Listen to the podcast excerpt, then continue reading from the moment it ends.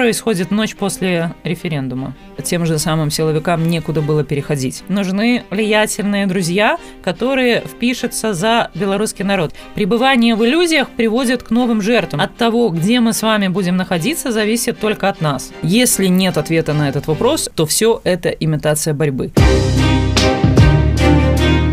Здравствуйте! Это подкаст «Ольга Карач Лайв», где мы обсуждаем текущие события в мире и их влияние на Беларусь. Ольга Карач – белорусский политик, журналист, общественный деятель. И это уникальная возможность перевести текущие события на человеческий язык и понять, что будет дальше.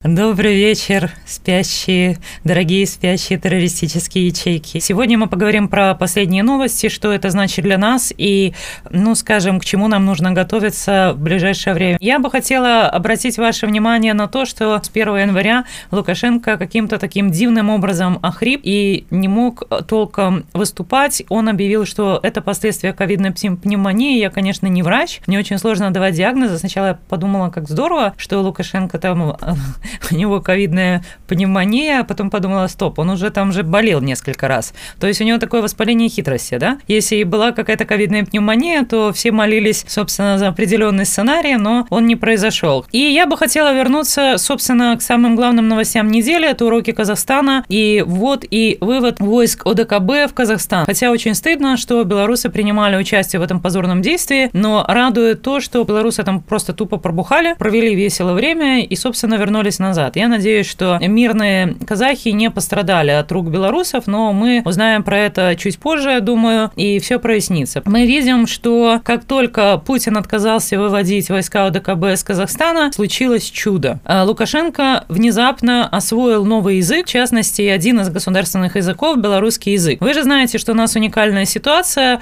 Лукашенко 27 лет удерживает власть в стране. В Беларуси официально два государственных языка – это русский и белорусский, но так получилось, что Лукашенко Лукашенко не владеет ни одним из них, потому что называть тот язык, на котором он говорит русским или белорусским, конечно, ни у одного филолога там рука не поднимется и язык не повернется, да? Поэтому получается, что неожиданно Лукашенко то ли во время ковидной пневмонии какой-нибудь комы, то ли еще по каким-то причинам вдруг неожиданно освоил белорусский язык. Я даже не припомню, вообще он выступал ли когда-нибудь на белорусском языке. А, возможно, да, но это так редко, что, в принципе, уже и не запомнишь. Но тут а, после отказа Путина выводить войска назад, вдруг неожиданно Лукашенко выучил белорусский язык, один из государственных языков, даже попытался на нем говорить, что-то там про независимость, духовные ценности, ну и, в общем, стандартные слова в этой самой ситуации. Это говорит про то, что э, Лукашенко понимает или там чувствует опасность с этими самыми войсками ОДКБ. И хотя Лукашенко пытался перевести стрелки на Узбекистан, типа там, ой, в следующий раз это все туда поедут, стрелки перевести не удалось, и, к сожалению, надо сказать, что следующая страна для ввода войска ДКБ под видом, ну, якобы неких учений – это Беларусь. И поскольку мы совсем не Казахстан, то понятно, что Лукашенко просто пытается а, максимально как-то перевести стрелки и от себя вот максимально, скажем, эти самые войска отодвинуть, насколько это возможно. С одной стороны, вроде как Лукашенко анонсировал проведение референдума 27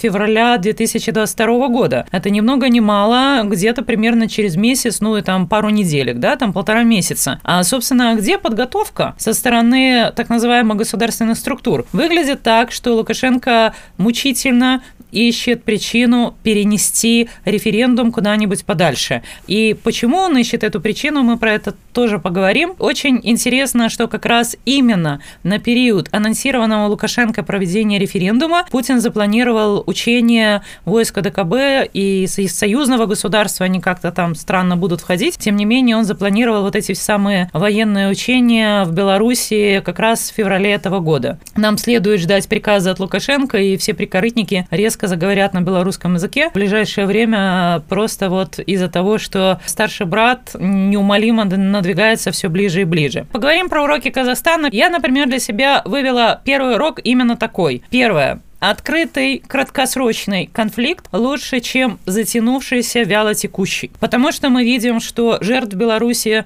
к сожалению, не меньше, чем в Казахстане, а даже больше, если мы берем э, по количеству людей, прошедших через пытки. А на сегодняшний день правозащитники считают, что не менее 50 тысяч э, белорусов прошло через пытки, издевательства и унижения. До сих пор неизвестно, сколько человек погибло на протестах. Опять изнасилования в тюрьмах. Собственно, вот этот весь террор, который мы видим каждый день. И мы видим, что затянувшийся конфликт, который вот так вот идет ни шатка, ни валка, он приводит к гораздо большему количеству жертв, чем очень острый, э, краткосрочный э, конфликт. Мы видим, что как только люди уходят с улиц, начинается наступление контрреволюции, и жертв на самом деле становится намного больше, чем э, если люди на улицах остаются. Второй очень важный вопрос. Мы все прекрасно понимаем, что Путин сегодня стал выводить войска ОДКБ из Казахстана исключительно потому, что мешался Китай, который сказал, что вот нет, так ситуация не пойдет, нам это не интересно, пожалуйста, вот дверь там. О чем говорит эта ситуация?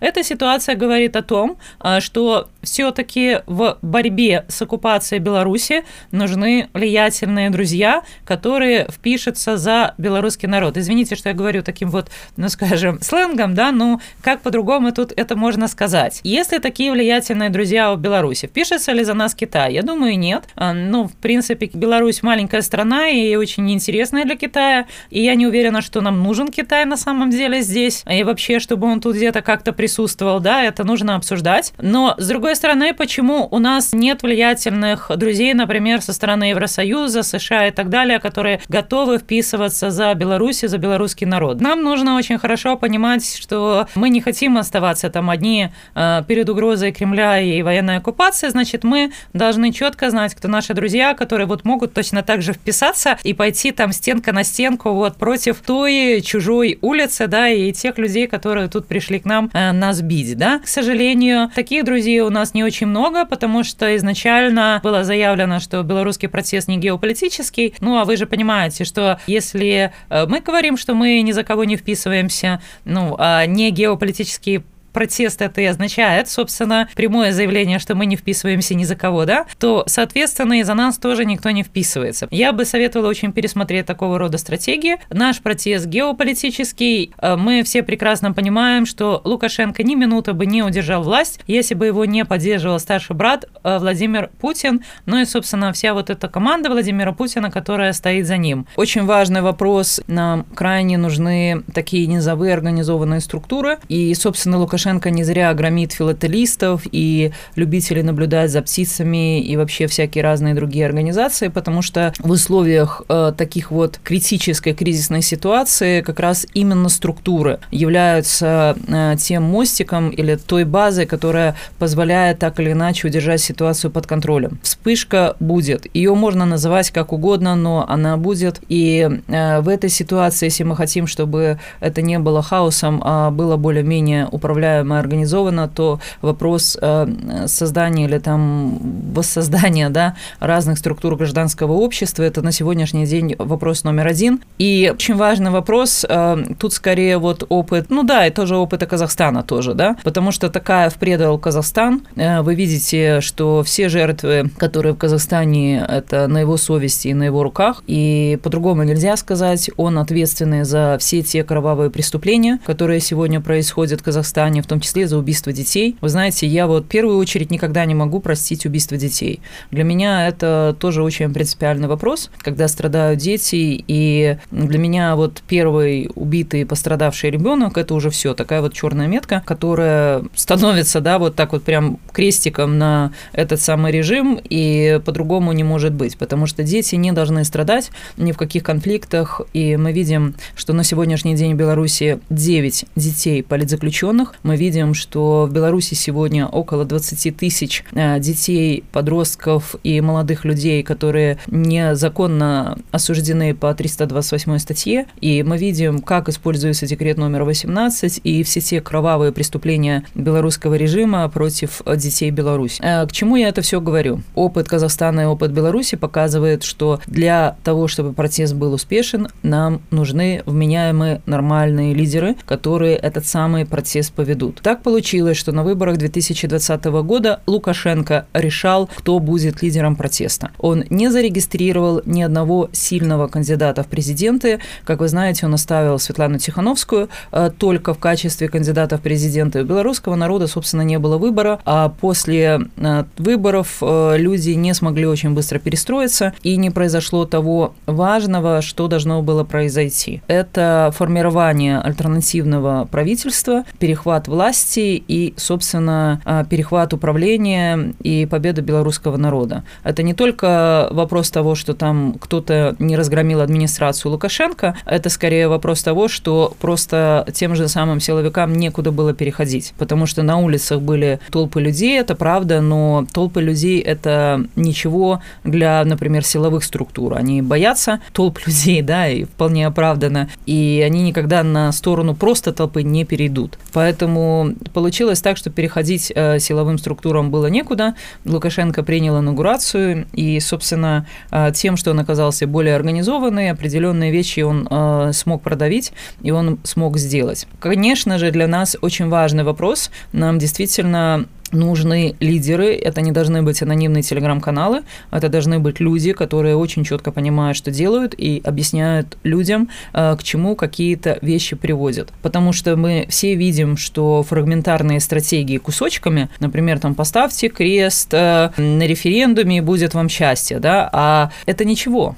Это не стратегия вообще. Знаете, это все имитация борьбы. А, потому что стратегия должна отвечать на самые острые, самые неприятные, я бы даже сказала, самые невкусные вопросы. А первый самый невкусный вопрос, который есть касательно референдума, это вот ночь после референдума. Закрылись избирательные участки, закрылись комиссии, там делают вид, что они считают голоса, понятно, что никто ничего не считает. Вот наступила ночь, вот наступило утро. Что дальше? Если нет ответа на этот вопрос, что будет происходить ночью после референдума, утром на следующий день, куда дальше двигается сопротивление и так далее, то все это имитация борьбы. И мы видим по санкционному списку то же самое, да, вот это фрагментарные кусочки какие-то, да, которые не легли вне некую единую, внятную стратегию, это приносит только вред. А, на сегодняшний день, если мы говорим про экономические санкции, мы были той организацией, которая э, готовила и подавала списки в первый санкционный пакет.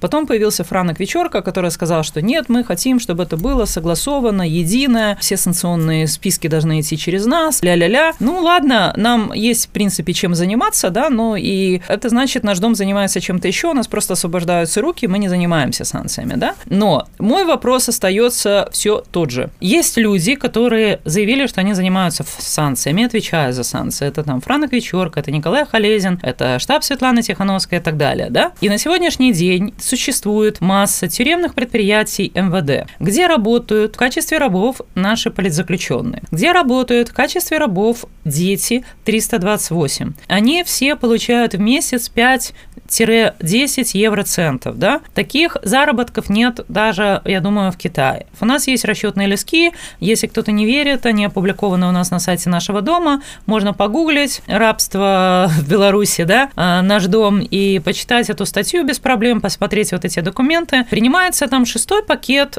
экономические санкции в отношении белорусского режима. Но до сих пор в этом списке нет ни одного предприятия МВД. Мало того, эти предприятия даже не были вынесены в качестве предложений вот в санкционные списки. И мой вопрос всегда, конечно, ну, к людям, которые сказали, мы, мы будем делать э, санкции, мы будем вносить предприятия в санкционный список. Мой вопрос, почему? Потому что это самое простое – внести предприятие МВД в эти санкционные списки. От этого не пострадает белорусский народ. От этого пострадают только силовики, которые получают с продажи этой самой продукции на Запад э, минимум 100 миллионов долларов в год. Э, существует еще так называемая черная касса, да? И основные деньги, которые делает Лукашенко, и почему за него так цепляется там и Путин, и вообще остальные там странные ребята, это вот этот черный бизнес. Это торговля людьми, это, собственно, ну, как проституция, это наркотрафик, это нелегальная трансплантация органов, это всякие разные там другие тоже стрёмные вещи. Беларусь.фм – сайт, на котором живут подкасты. Наберите адрес сайта – беларусь.фм английскими символами. Подпишитесь на уведомления, и вы первыми узнаете о выходе новых выпусков.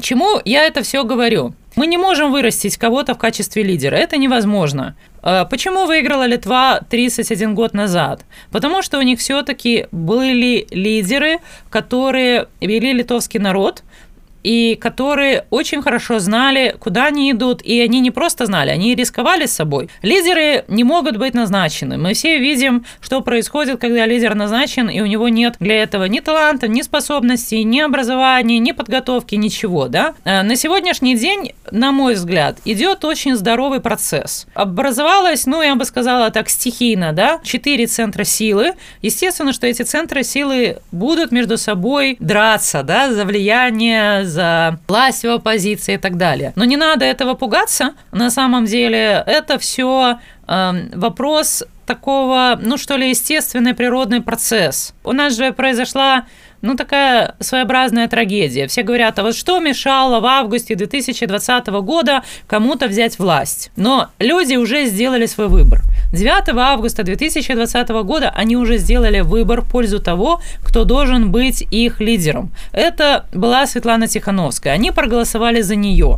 Они ей делегировали полномочия вести их как, э, собственно, лидеру, как вождю, возможному президенту там и так далее, и так далее. И я бы хотела напомнить, что тогда Поздняк, Зенон Поздняк, он как опытный политик, он пытался как-то повлиять на ситуацию, он заявлял, что он там создает временное правительство, но его никто не услышал. Люди на улицах, которые э, предлагали какие-то другие стратегии, кроме той стратегии, которую продвигала Светлана Тихановская, Мария Колесникова как раз, ну, собственно, штаб Светланы Тихановской, все эти люди обзывались провокаторами, задерживались, максимально глушились и так далее. Не могло в августе 2020 года появиться никакого другого лидера, кроме Светланы Тихановской. И говорить про то, что там любой мог стать лидером, не мог. А люди уже к моменту э, выборов определились, кого они хотят видеть своим лидером. Э, ничего страшного нет в том, что э, Светлана Тихановская побыла лидером, и на сегодняшний день идет размывание этого лидерства. И понятно, что уже понятно, что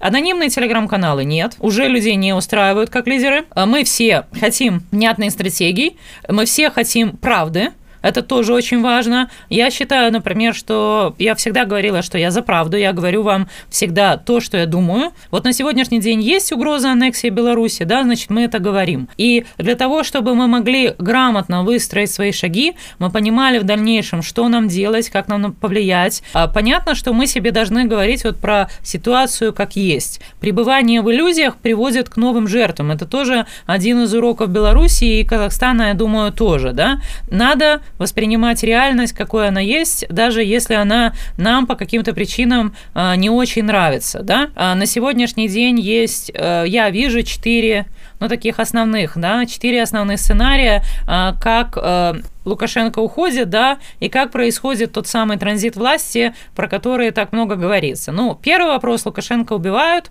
он кончает жизнь самоубийством, либо его убийство, делают вид, что это произошло самоубийство, либо э, действительно у человека случается инсульт, инфаркт, там, все что угодно, да, и так далее, и так далее. Вот давайте просто разовьем ситуацию дальше, да, посмотрим на перспективу. Вот вдруг мы узнаем сегодня, что Лукашенко умер. Я думаю, что начнется такой большой бардак и хаос. Но в большом бардаке и хаосе кто побеждает? Повторю, самые организованные. Если мы хотим победить, значит, мы должны быть самыми организованными в этой ситуации. А, и понятно, что очень сильно будут влиять силовики. И понятно, что в этой ситуации те прикорытники около Лукашенко, а, они попытаются перехватить власть, перехватить, э, даже не перехватить, захватить власть, да, и так или иначе там объявить себя каким-нибудь временным правительством и так далее, и так далее.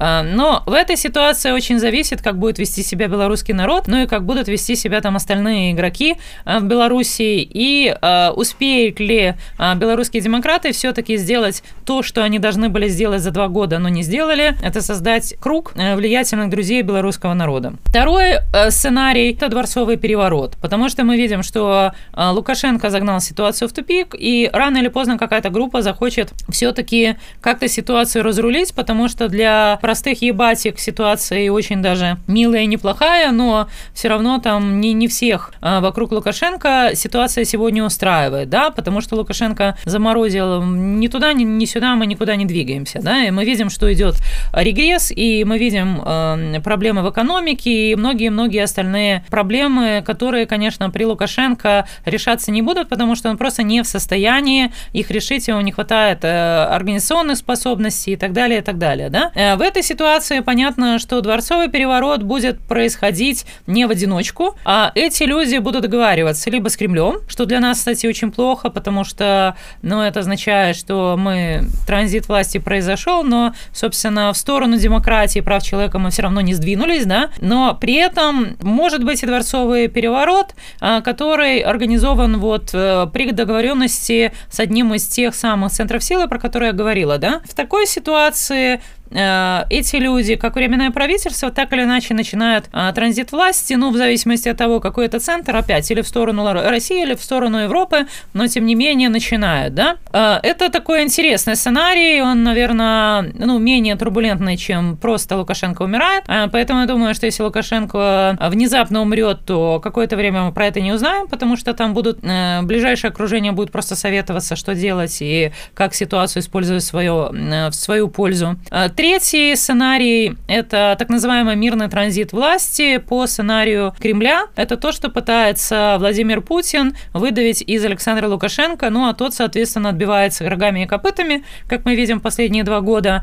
И в первую очередь э, референдум, конституционный референдум по обнулению Конституции, референдум, который нужен именно Владимиру Путину, потому что у него есть определенная многоходовка. Э, первое – это проведение конституционного референдума, Второе – это массовая регистрация пророссийских политических партий. Мы видим, что подготовка к этому началась уже в мае 2021 года. Третье – это выборы непосредственно в так называемый там парламент, ВНС, как угодно это можно называть. Туда должны попасть, конечно, по мнению Кремля, правильные люди и правильные структуры. И, скорее всего, конечно, они попадут, если ситуация в Беларуси будет под контролем Кремля и вежливых зеленых человечков. И вот эти самые люди должны так или иначе продолжить э, то дело интеграции, за которое которое, собственно, вписался Александр Лукашенко в 99 году. И для нас это очень плохо, потому что, да, с одной стороны, это вроде как мирный транзит власти Лукашенко уходит, да, вот внешне, да, но белорусскому народу от этого ни холодно, ни жарко, потому что ничего для нас принципиально не меняется. Система остается такой же, и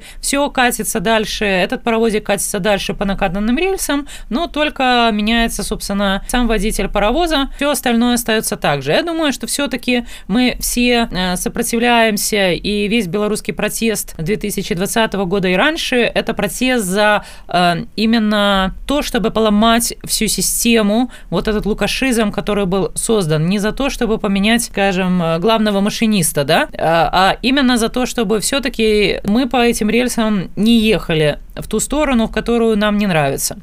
Ну и четвертый сценарий – это сценарий, когда народ сам берет власть. Это то, что мы там называем там DNX, блокировка, пижамная вечеринка, как угодно, как угодно. Но э, этот сценарий хорош тем, что белорусский народ определяет, куда мы двигаемся. Я все-таки надеюсь, что белорусский народ не хочет возвращаться в Советский Союз. Э, эту станцию мы уже проехали, и не надо туда обратно возвращаться. Даже если кто-то думает, что он там забыл перчатки и зонтик, все равно не надо. Э, ну и э, на самом деле вот этот четвертый сценарий невозможен без подготовленных и ответственных лидеров и структур. Четвертый сценарий, я считаю, для нас самый оптимальный. Ну, посмотрим, как будет развиваться событие. Самый, конечно, плохой вариант это то, что мы окончательно теряем независимость. Россияне, правда, думают, что мы уже потеряли, в принципе, но я еще оптимист, думаю, что не до конца, ну, Время покажет. Самое главное – это то, что вы должны требовать от любого кандидата с заявкой на лидерство. Это продуманной, цельной стратегии. Э, к тяжелой теме, возможно, война с Украиной. Как мы знаем, сейчас довольно много тревожных новостей о том, что э, Путин стягивает войска, в том числе со стороны Беларуси. Всех отвлек Казахстан, и очень понятно почему. Но, тем не менее, вот эта вся э, гибридная агрессия со стороны России, она, конечно, очень понятная, потому что Путин объявил себя собирателем вот этих советских земель. Понятно, что Кремль собирается восстановить Советский Союз. Ну, моя оценка довольно пессимистическая считаю, что а, будут попытки развязать гибридную агрессию с Украиной и гибридную войну в том или ином виде, возможно, не только гибридную войну. И понятно, что для Кремля Украина очень такой плохой пример, потому что а, люди сказали, нет, мы не хотим обратно в СССР. Я тут еще Украина подала заявку в НАТО, что с моей точки зрения логично. Если рядом с вами какой-то а, странноватый сосед, который хочет отжать ваше имущество, то вполне нормально вступить в какой-нибудь союз для того, чтобы защищаться, да, и защитить свое имущество, и детей, и вообще все, все вместе. Поэтому я бы тоже, например, заявку в НАТО с удовольствием подала, хотя бы для того, чтобы в Беларуси был мир и прекратился вот этот террор и издевательство над людьми. Я хочу обратить ваше внимание, что на Беларуси поменялся э, посол России. Назначили Бориса Грызлова, мы все знаем, кто он такой, я думаю, что это не секрет. И в этой ситуации возникает вопрос, зачем, да? Есть э, два объяснения, когда фигуру такого уровня и политика такого уровня могут назначить каким-то вот послом, да? Как правило, причин две. Одна из причин – это человека отправляют, ну, типа на заслуженную пенсию, э, ну, по каким-то причинам, и по сути это называется чердак, но я думаю, что для нас это слишком легкий вариант, и так не будет. А, либо человеку поставлена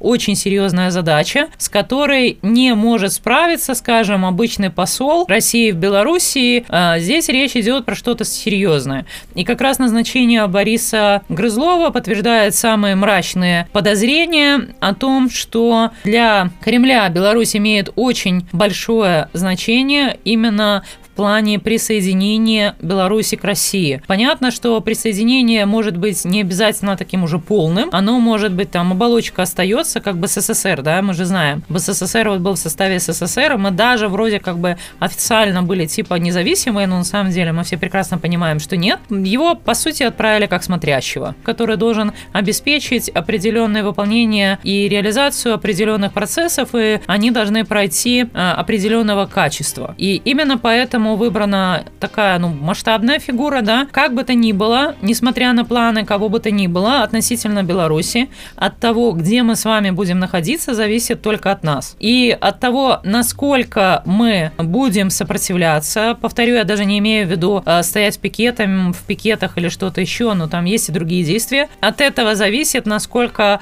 Россия сможет скушать Беларусь или подавиться. Не сдаемся, настраиваемся на работу, на борьбу, спрашиваем со всех абсолютно лидеров стратегии, причем цельные стратегии. Окей, я прихожу и ставлю два крестика на бюллетени при отсутствии независимого наблюдения, независимых наблюдателей и так далее. Кидаю это в ящик. Я выполнил гражданский долг. Я сделал все, о чем меня там просила Светлана Тихановская. И что происходит ночь после референдума? Я думаю, этот вопрос стоит позадавать. Вы слушали подкаст Ольга Карач Live. Если вам понравился выпуск, подпишитесь на беларусь.фм. Это бесплатно и крайне экономно для вашего трафика. Чтобы задать вопрос Ольге Карач, подпишитесь на канал Наш Дом ТВ или Ольга Карач на YouTube. Не забудьте про колокольчик. Еще услышимся!